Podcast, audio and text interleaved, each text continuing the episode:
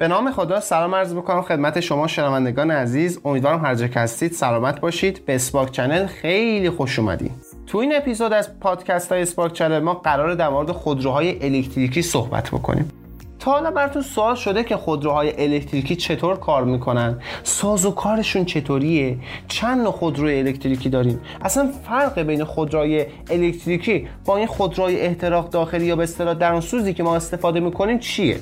چرا امروز خیلی دارن در مورد خودروهای الکتریکی صحبت می‌کنن؟ امروز می‌بینید که شرکت تسلا به عنوان یه قولی در صنعت خودروهای الکتریکی داره خودش رو نشون میده و انصافا تکنولوژی که ارائه میده تکنولوژی بروزی است تکنولوژی خیلی خیلی خوبیه. ما می‌خوایم در مورد اول سازوکار خودروهای الکتریکی صحبت بکنیم. ببینیم خودروهای الکتریکی چی هن؟ چه تفاوتی بینشون وجود داره؟ کدوم بهتره؟ کدوم بدتره؟ خودروهای هیبریدی چی هن؟ تو اخبار خیلی میشنویم در این باره. پس با من همراه باشی تا یکم بیشتر درباره این خودروهای الکتریکی حرف بزنیم و باش بیشتر آشنا بشیم. در این اپیزود من به خودروی احتراق داخلی یا به اصطلاح درون سوز میگم ICE ICE مخفف internal combustion engine هست. ICE ها به این صورت کار می‌کنن که ترکیب سوخت و هوا رو به صورت فشرده وارد سیلندر موتور می‌کنن. و سپس این ترکیب رو مشتعل می‌کنن. بهش جرقه میدن. این جرقه باعث میشه که یک انفجاری در اون سیلندر رخ بده. یک واکنش شیمیایی انجام بشه. حاصل این واکنش فرورده های این واکنش گازهایی با دما و فشار بالا هستند که منبسط میشن. انبساط این گازها موجب میشه که در سیلند یک حرکتی به وجود بیاد. در واقع پیستون ها حرکت داشته باشن. پیستون ها بالا و پایین برن. این حرکتشون هماهنگه. در واقع در موتور یک خودروی ICE یک ماشین درون سوز یک حرکت خطی به وجود میارن. که سپس از طریق میلنگ این حرکت خطی تبدیل میشه به حرکت دورانی و این حرکت دورانی که بر روی چرخ اعمال میشه و خودرو به حرکت در میاد. پس اساس کار ICE به این صورته که میاد در موتورش یک حرکت خطی به وجود میاره و سپس این حرکت خطی تبدیل میشه به حرکت دورانی. حالا از اون واسطه هایی که در این مسیر هستن مثل گیربکس و اینا ازشون صرف نظر کردم. چون می‌خواستم خیلی ساده براتون بیان بکنم که یه خودروی آیس چطوری حرکت می‌کنه. حالا ببینیم چه چیزی باعث حرکت خودروی الکتریکی میشه. برادر همیشگی ما رفیق محبوب ما برقیا مغناطیسه. یک آهنربای دائمی رو در نظر بگیرید. این آهنربای دائمی دو تا قطب داره. قطب N و قطب S. و این قطبهاشون ثابتن. این خاصیت ذاتی آهنربای دائمی. شما نمی‌تونید مثلا یه آهنربای تک قطبی پیدا بکنید. همواره آهنربا دو قطب دارن. مکانشون هم مشخص حالا اگر دو تا قطب دو تا آهنربا به اصطلاح دو تا آهنربای دائمی رو کنار هم دیگه بذارید با توجه به اینکه قطباشون چطوری باشن بین همدیگه نیروی دافع و جاذبه برقرار می‌کنن. اگه قطبای آهن رو با همنام باشن یکدیگر رو دفع می‌کنن یعنی از همدیگه دور میشن. اما اینکه قطبای آهن رو با غیر همنام باشن یکدیگر رو جذب می‌کنن یعنی به سمت همدیگه حرکت می‌کنن. حالا اگر یکی از این آهن ها ثابت باشه و اون یکی متحرک یعنی این آهن با متحرکه از وسط این آهن با یک محور عبور بدیم و آهنربای حول این محور دوران پیدا بکنه. حول این محور بچرخه. ما می‌تونیم یک سیستم مکانیکی رو باهاش به وجود بیاریم. حالا این سیستم مکانیکی چطوریه؟ در ادامه توضیح میدم. اگر اون آهن رو با متحرک رو به صورت مایل قرار بدیم و نزدیک آهن رو با ثابت قرارش بدیم بر اساس نیروی دافعی که بین قطبا این دو آهن رو به وجود میاد آهن رو باها به این صورت یک اون با متحرک یه حرکتی رو طی می‌کنه. یک نیم سیکل مکانیکی رو طی می‌کنه. تا کجا؟ تا زمانی که قطبای غیر همنامش مستقیم روبروی همدیگه قرار بگیرن و اختلاف زاویه‌ای بینشون وجود نداشته باشه. در این صورت حرکت متوقف میشه. در این صورت ما بیشترین حد نیروی جاذبه رو داریم.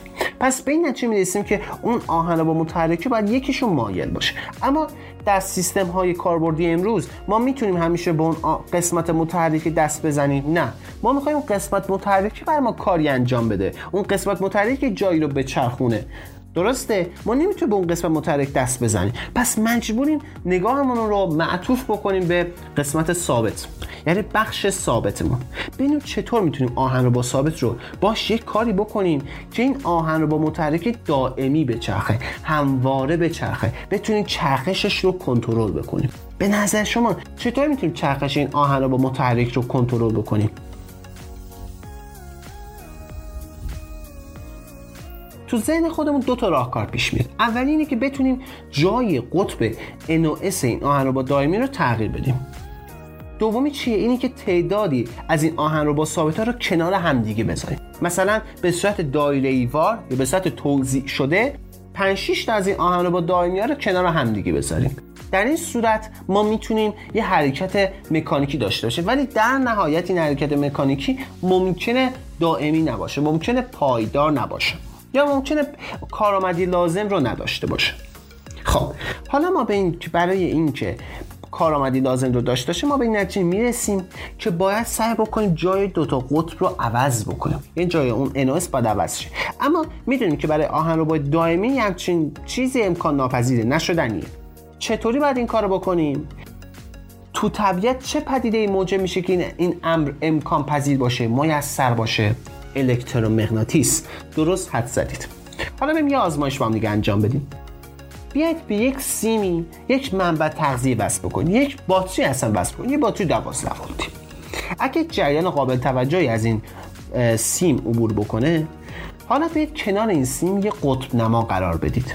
متوجه میشید که اغلب قطب نما حرکت می‌کنه. حالا برای اینکه بهتر واضح بگم بیاید اون قطب نما رو طی یک مسیر دایره‌ایوار حول اون سیم دوران بدید. یعنی اون قطب نما حول اون سیم حامل جریان بچرخه متوجه میشید که اون اغلبی قطب نما هم داره تکون می‌خوره. یک مسیر دایره‌ایوار داره طی می‌کنه. پس به این نتیجه می‌رسیم که اطراف سیم حامل جریان ثابت یک میدان مغناطیسی دایره‌ای به وجود اومده. حالا داخل پرانتز بگم اگه می‌خواید جهت میدان رو تعیین بکنید برای خودتون کافیه. یک با دست راستتون جهت انگشت شستتون در جهت جریان باشه. یعنی با دست راستتون اگه انگشت شستتون در جهت جریان باشه چرخش چهار انگشت دیگهتون به شما میدان مغناطیسی رو نشون میده. این فقط جهت اطلاعات اضافه گفتم خب پس به این نتیجه رسیدیم که ما می‌تونیم با استفاده از اعمال یک منبع ولتاژ به یه سیمی که در اون یک جریان عبور می‌کنه می‌تونیم میدان مغناطیسی به وجود بیاریم. حالا اینا میدان مغناطیسی که این به وجود میاره خیلی قابلیت داره. اگه ما بیایم جهت این منبع تغذیه رو عوض بکنیم طبیعتا جهت جریان هم عوض میشه. و جالبه که جهت میدان مغناطیسی هم عوض میشه. پس ما تونستیم با تعویز منبع تغذیهمون که منبع دیسی هست تونستیم جهت جریان رو تغییر بدیم و در نتیجه جهت میدان مغناطیسی هم عوض شده. یعنی جهت انوس عوض شده دیگه درسته؟ خب این یه قابلیت خیلی خیلی پرکاربردیه. ما الان دنبال این بودیم که بتونیم جهت میدان رو عوض کنیم جهت NOS رو عوض بکنیم. حالا به نظر شما توی سیستم آیا ما می‌تونیم هی تون تون منبع دیسیمون رو تغییر بدیم؟ یعنی جای مثبت منفی باتری تون تون عوض بکنیم. یه همچین کاری نشدنیه نه؟ خب چه چیزی تو طبیعت وجود داره که جهت جریانش مرتبا عوض میشه؟ AC سیستم AC همون چیزی که در سیستم قدرت امروزی داریم. همون چیزی که به خونه های امروزیمون برق کشیده و ما ازش استفاده می‌کنیم. سیستم AC تو سیستم AC جریان AC داریم. یک جریان متناوب داریم که تحت یک فرکانس مشخصی نوسان می‌کنه. ماکسیموم میشه بعدش مینیموم میشه. یه نیم سیکل مثبت داره یه نیم سیکل منفی داره. نیم سیکل مثبت یعنی اگه جهت جریان در یک بازه زمانی مثلا به سمت راست باشه در یه بازه زمانی دیگه به سمت چپ میشه. جهتش عوض میشه. پس میدان مغناطیسی هم طی اون بازه زمانی جهتش عوض میشه.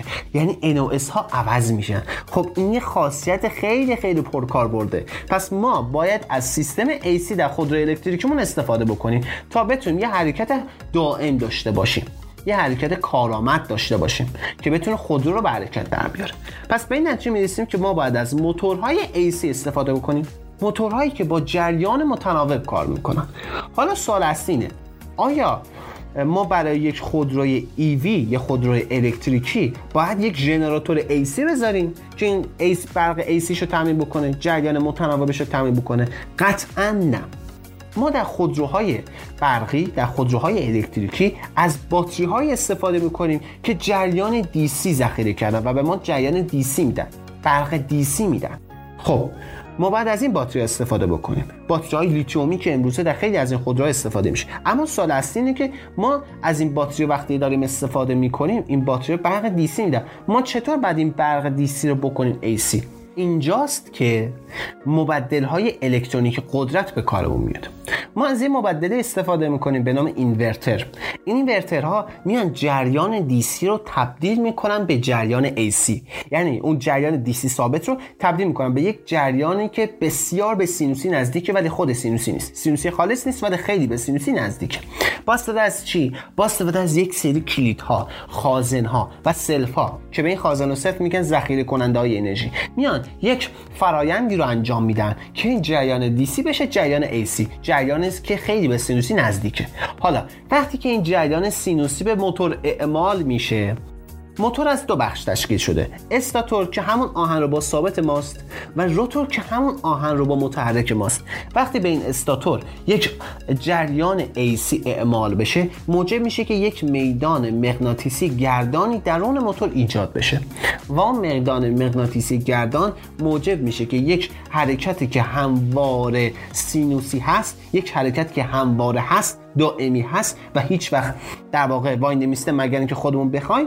موجب میشه که اون موتور به حرکت در بیاد چرخ به حرکت در بیاد. پس اساس کار سیستم AC ما از مبدل های DC به AC یا AC به DC ها استفاده می کنیم برای اینکه خودمون به حرکت در بیاد.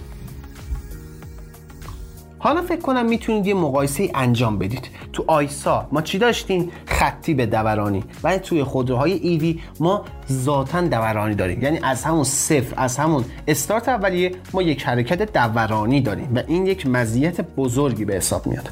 حالا که با سازوکار یک خودروی که الکتریکی آشنا شدیم بیایم ببینیم ما چند نوع خودرو الکتریکی داریم. ما به طور تقسیم بندی عمومی که هست ما چهار نوع خودرو الکتریکی داریم. ایوی ها که الکتریک ویکل مخفف الکتریک ویکل هست. بهش رو میگن BEV یا AEV خودروهای 100 درصد الکتریکی هستن. FCEV ها بهشون میگن fuel cell electric vehicle HEV ها hybrid electric vehicle و PHEV ها یعنی plug-in hybrid electric vehicle می‌خوان در مورد این خودرو با شما صحبت بکنیم. خیلی ساده. پس با ما همراه باشید در ادامه بخش.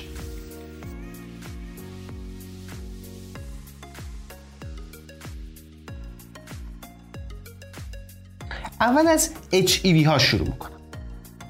همونطور که گفتم HEV مخفف هیبرید الکتریک ویهیکل هست. اول از هم بیاین در مورد واژه هیبرید کمی صحبت بکنیم. واژه هیبرید به چه معنیه؟ وقتی میگه یه خودرو هیبریدیه یعنی چی؟ خودروی هیبریدی خودرویی که از دو یا چند منبع قدرت متمایز استفاده می‌کنه.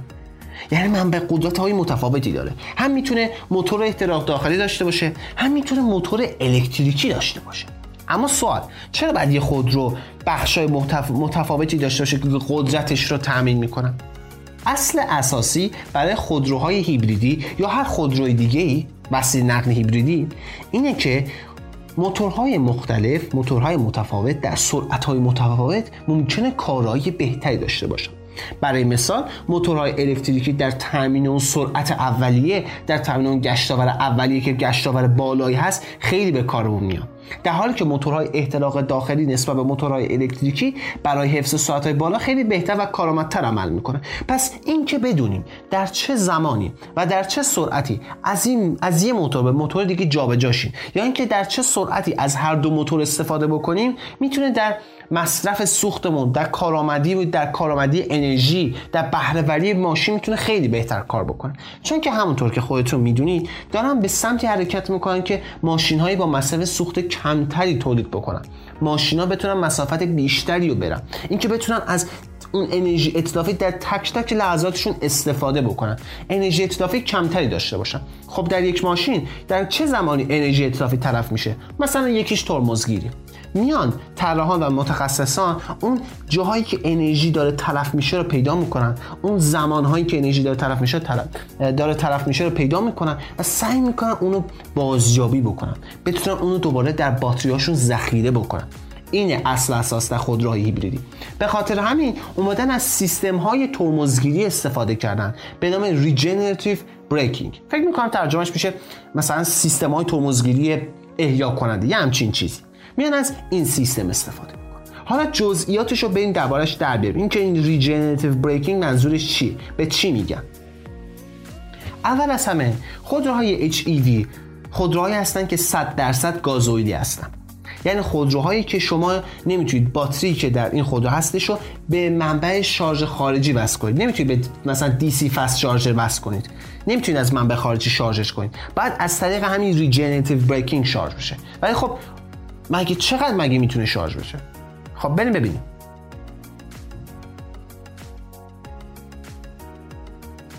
هدف اصلی regenerative braking اینه که بتونیم انرژی رو ذخیره بکنیم. اتلاف انرژی کمتری داشته باشیم. قانون بقای انرژی یادتونه؟ می‌گفتیم انرژی نه به وجود میاد و نه از بین میره. بلکه از شکلی به شکل دیگه تبدیل میشه. برای مثال در جنراتورها ما روتورش رو میچرخونیم اون بخش متحرکش رو میچرخونیم انرژی مکانیکی داریم بهش میدیم و در عوض از استاتور داریم انرژی الکتریکی دریافت می‌کنیم و میدیم به شبکه. پس تبدیل انرژی مکانیکی به الکتریکی داریم. برای مثال در موتورها ما انرژی الکتریکی از شبکه می‌گیریم و اون انرژی الکتریکی موجب میشه که روتور بچرخه. حالا طی سیستمی طی فرایندی روتور میچرخه و تبدیل میشه به انرژی مکانیکی. ما به این میگیم تبدیل انرژی الکتریکی به مکانیکی. در باتری ها انرژی شیمیایی پیل ها و سوخت انرژی شیمیایی پیل هایی که ما داریم اون باتری ها تبدیل میشه به انرژی الکتریکی. برعکسش هم از موقعی که باتری داره شارژ میشه. پس این داره یه فرایندی رو بهمون داره نشون میده. حالا regenerative braking اصل اساسش اینه که ما بیایم از اون انرژی اتلافی که در ماشین در زمانهای مشخصی هست بتونیم اونو تبدیل بکنیم به انرژی الکتریک. بتونیم ذخیرش بکنیم. هنگامی که شما ترمز می‌کنید پات روی پدال ترمز قرار می‌دید موتوری که اینجا داشت چرخها شما به حرکت در می آورد در جهت عکس کار می‌کنه. در واقع اتفاقی که میفته اینه که موتورتون معکوس کار می‌کنه. به اصطلاح حالت ژنراتوریه یعنی داره برق تولید می‌کنه. این برقی که تولید می‌کنه یک برق AC یه ما میایم با استفاده از مبدلات یادتون از اینورتر بهتون گفتم. میمدیم برق سی رو سی می‌کردیم. شبیه سینوسیش می‌کردیم و می‌دادیم به موتور. اینجا ژنراتور داره خودش بر ما برق AC تولید می‌کنه. حالا ما بعد بر اینو برای اینکه بخوایم شارژ بکنیم بعد تبدیلش بکنیم به برق DC چیکار می‌کنیم؟ از مبدل هایی استفاده می‌کنیم که برق AC و به DC استفاده می‌کنیم. پس ما از هر دوتاشو داریم استفاده می‌کنیم. خیلی مهندسی جالبی داره. بعد از اینکه این برق DC شد اینو میدیم به باتری و در باتری ذخیره میشه.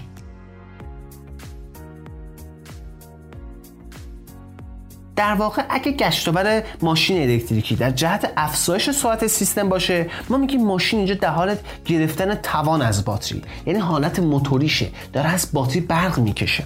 اما زمانی که گشتاور در خلاف جهت سرعت سیستم باشه یعنی داره سعی می‌کنه سرعت سیستم رو کاهش بده ما میگیم اینجا موتور الکتریکی داره توان مکانیکی در واقع میده. داره توان مکانیکی دریافت می‌کنه. داره توان مکانیکی از داره توان مکانیکی می‌گیره و داره برق تولید می‌کنه. حالت ژنراتوریشه. پس ما در اینجا ما میگیم که این این حالت حالت ژنراتوریشه و داره برای باتری برق تامین می‌کنه داره باتری شارژ می‌کنه. این اصطلاحی که ما داریم براش به کار حالا این سیستم های هیبریدی شما کجا زیاد شنیدین؟ در مسابقات فرمول یک خیلی از این سیستم استفاده میشه. در فرمول یک ما برای ماشین یه بخشی داریم به نام ERS یعنی Energy Recovery System سیستم بازیابی انرژی. این سیستم این مسئولیت رو داره که میاد از گرمای گاز خروجی و انرژی جنبش آزاد شده هنگام ترمزگیری میاد برای اونو ذخیره می‌کنه و از اون برای قدرت بیشتر در طول مسیر استفاده می‌کنه. خب ERS از دو بخش تشکیل شده. MGUH و MGUK MGUی که برای هر دو تا گفتم مخفف موتور جنریتور رون یونیت هست. یعنی همون موتوری جنراتوری که بهتون توضیح دادم. حالا اون K به معنای کینتیک هست. یعنی جنبشی. MGU MGUK یعنی میاد حالت موتور ژنراتوری هنگامی که داره از بخش انرژی جنبشی ماشین داره استفاده می‌کنه. اون MGU که اونجا گفتم H مخفف هیته یعنی از اون گرمای گاز خروجی در واقع داره استفاده می‌کنه. در واقع چه اتفاقی میفته هنگامی که شما دارید ترمز می‌کنید بخشی از انرژی داره به صورت گرما تلف میشه. ما میایم توسط MGUH این گرمای اطلافی رو تبدیلش می‌کنه به انرژی الکتریکی و ذخیرهش می‌کنه. حالا اون انرژی جنبشی رو کی داره بازیابی می‌کنه؟ MGUK حالا این انرژی الکتریکی که ذخیره میشه رو میاد راننده فرمول 1 برای مثلا مکس ورستاپن یا لوئیس همیلتون برای افزایش قدرت ماشینش به کار می‌بره. برای مثلا این قدرت می‌تونه حدود 120 کیلووات باشه. یعنی حدود 160 ممیز 86 صدم اصل بخور. قدرت زیادیه. از این قدرت در کجا استفاده می‌کنن؟ هنگام سبقت گیری هنگامی که می‌خوان سرعت سیستمشون رو ببرن بالا. یا حتی اون راننده جلویی که می‌خواد از راننده پشتیش دفاع بکنه. نظر سبقت بگیره. در این جور جاها موتور الکتریکی خیلی به کمکشون میاد و سعی می‌کنن تو اون پیچا یه جوری ترمز بکنن که حداکثر انرژیشون رو ذخیره بکنن. و بتونن در مواقع ضروری از اون انرژی و قدرت اضافی برای سیستمشون استفاده بکنن. پس اینه همون regenerative braking regenerative braking اصل اساسی برای خودروهای الکتریکی. یعنی چه خودرو HEV باشه چه خودرو PHEV باشه چه خودرو EV یا 100 درصد الکتریکی باشه قطعا از این سیستم براشون استفاده می‌کنن.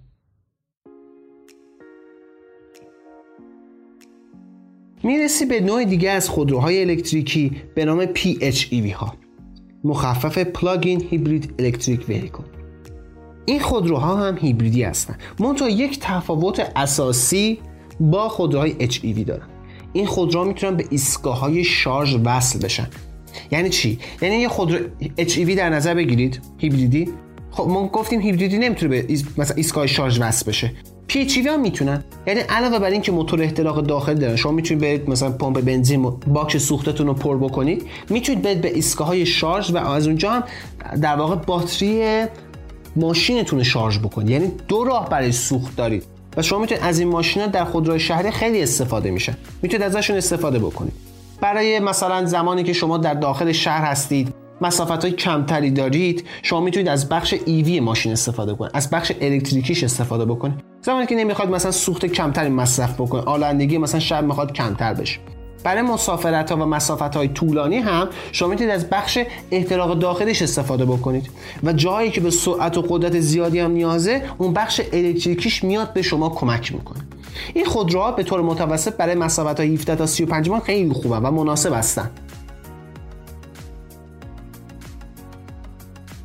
البته گفتم اون مسافت 17 تا 35 مایل می‌تونی تبدیلش بکنی به کیلومتر.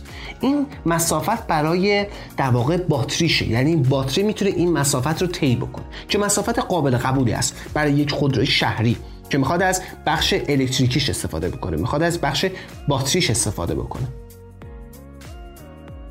نوع دیگه از خودروهایی که خیلی خیلی امروز دارن زیاد دربارشون بحث می‌کنن ایوی ها هستن. ایوی ها یا همون الکتریک ویکل به اصطلاح فنی به اینا BEV هم میگن. یعنی battery electric vehicle یعنی چی؟ یعنی خودروها 100 درصد الکتریک هستن. یعنی بخش احتراق داخلی موتور بخش احتراق داخلی ندارن. اون اون موتوری که لازم با سوخت و هوا ترکیب بشه و حرکت ماشین رو واقع قدرت ماشین تامین بکنه ندارن. کاملا الکتریک هستن. 100 درصد الکتریک هستن و هیچ گازوئیلی مصرف نمی‌کنن. ایوی ها موتورهای الکتریکی بزرگی دارن که منبع اصلی نیروی پیشران خودرو رو تامین می‌کنه. باتری های ایوی هم خیلی خیلی بزرگ هستن. آنقدر بزرگ که معمولا یک لایه هستن کلا یک لایه زیر کف ماشین میان کلا تشکیل میدن. لازم بهتون بگم که باتری خودروهای الکتریکی رو بر حسب کیلووات ساعت بیان می‌کنه. یعنی انداز یعنی گنجایش و اندازه این باتری معمولا بر حسب کیلووات ساعت هستش. گنجایش ذخیره باتری های EV از 32 کیلووات ساعت شروع میشه و حتی به 100 کیلووات ساعت هم ظرفیت داره. البته بستگی به این داره که شما چه مثلا چه مسافتی رو می‌خواید طی بکنید برای کجا می‌خواید استفاده بکنید اینا. خودروهای ایوی گفتم نسبت به بقیه خودروها خودروهای ایوی بیشتری اندازه و حجم دارن. بعد از اون می‌رسه به پی ها و بعد از اون کوچکترین حجم اندازه مربوط به خودروهای هیبریدی هست. کارآمدتر EV ها در رانندگی. حدود 25 کیلووات ساعت به ازای هر 100 مایل ارزیابی میشن. برای مثلا تسلا مدل 3 حدود 24 کیلووات ساعت به ازای هر 100 مایل از باتریش توان می‌کشه. در واقع مثلا هیوندای آیونیک مدل EV 25 کیلووات ساعت به هر 100 مایل هست. تسلا مدل S 30 کیلووات ساعت به هر 100 مایل هست. پورشه تایکان 49 کیلووات ساعت به هر 100 مایل هست. یعنی به هر 100 مایلی که این میره 49 کیلووات ساعت از باتریش توان می‌گیره برای بخش پیشران موتور. حالا ممکنه برای خیلی همون سوال پیش بیاد که خب این پی ها این ایوی ها اصلا سرعت دارن؟ برای کسانی که عشق سرعتن اصلا این خودرو مگه سرعت کافی رو تعمین می‌کنن یه نکته جالبی باید بهتون بگم. برای مثلا لامبورگینی اونتادوری که دو تا صندلی داره صفر تا صد رو در از 2.8 ثانیه طی می‌کنه. در حالی که همین تسلا مدل S صفر تا صد رو در از 2.5 ثانیه طی می‌کنه. منتها با 5 صندلی. پس ببینید که شتاب کدوم بیشتره. حالا مثلا بحثی که پیش که خودروهای ایوی مثلا اون صدای موتور احتراق داخلی نداره اون صدای موتور برای بعضیا جنون آمیزه برای خیلی خوشاینده. در که مثلا برای بعضیا که خودروی کم سر و صداتری می‌خوان خودروی می‌خوان که از مثلا زیبایی جاده از زیبایی طبیعت بخوان لذت ببرن اینجا خودروهای ایوی می‌تونه براشون مناسب باشه. حالا میسیم به آخرین نوع ماشین های الکتریکی به نام FCEV ها. بهشون که مخفف fuel cell electric vehicle هست. این خودروها خودروهایی هستن که توانشون توسط یک مخزن هیدروژنی تامین میشه. در واقع از هیدروژن طی یک فرایند شیمیایی میان برای تامین قدرت موتور ماشین استفاده می‌کنن. FCEV ها گفتم همون همانند EV ها 100 درصد الکتریکی هستن و بدون آلاینده هستن. یعنی از هیچ گونه آلایندگی ندارن. منتها مشکلی که هست اینی که سوخت این خودروها که هیدروژن باشه گرانه. اصلا مقرون به صرفه نیست. برای بعضی از شرکت ها برای بعضی از کشورها که بیان روی این خودرو سرمایه گذاری بکنن. ولی برخلاف EV ها این FCV ها به سرعت می‌تونن سوختشون پر بشه. یعنی خیلی سرعت پر شدن باکس سوختشون پره. ولی خب مشکلی که امروزه مثلا دارن روش سرمایه گذاری می‌کنن اینه که برای اون خودروهای EV و برای خودروهای PHEV بتونن سریع شارژشون بکنن. نحوه شارژشون چطوری باشه؟ مثلا ایستگاه شارژ بذارین در جاده ها چقدر اینا شارژ بشن؟ بستگی به ظرفیت باتریشون داره البته. مثلا در خونه ها میان یه ایستگاه شارژ خانگی می‌ذارن. قراره در اپیزودهای بعدی من در مورد چالش های خودروهای الکتریکی صحبت بکنم. همونطور که می‌دونید بذارید حالا مثلا یه تیزر مقدم مانندی درباره اون اپیزودم بگم. خودروهای الکتریکی بالاخره قرار از شبکه برق بکشن دیگه بخشیشون. حالا فرض کن مثلا اگه از انرژی تجدید پذیرم ازشون استفاده بکنیم برای ایستگاهشون ولی بازم قرار از شبکه برق بکشن.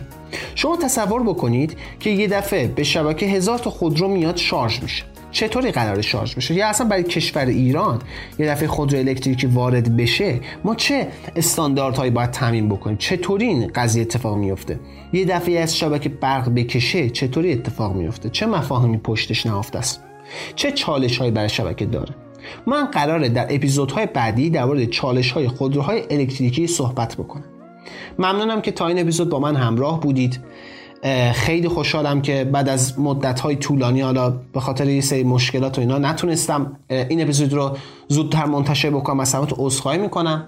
لازمه از همراه کنندگان کانال اسپاک چنل تشکر بکنم. مثلا درسته یه سری مشکلات هست. مثلا میگن که حالا اوایل کانال پادکست اون کسایی که مثلا با کانال میمونن سعی می‌کنن که همراهی بکنن واقعا همراه های با معرفتی هن. سعی می‌کنن که بمونن سعی می‌کنن که در واقع انگیزه بدن روحیه بدن و من از تمامی همراهی و دنبال کنندگان کانال اسپاک چنل خیلی خیلی تشکر می‌کنم و از همتون ممنونم و از شما می‌خوام که بیشتر کمکم بکنید بیشتر به من انگیزه بدید تا بتونم اپیزودهای بیشتری منتشر بکنم درباره دنیای برق این دنیای شگفت انگیز خودمون. خیلی ممنونم باز ازتون تشکر می‌کنم و امیدوارم هر کسی سلامت باشید و موفق. تا دیدار بعد بدرود.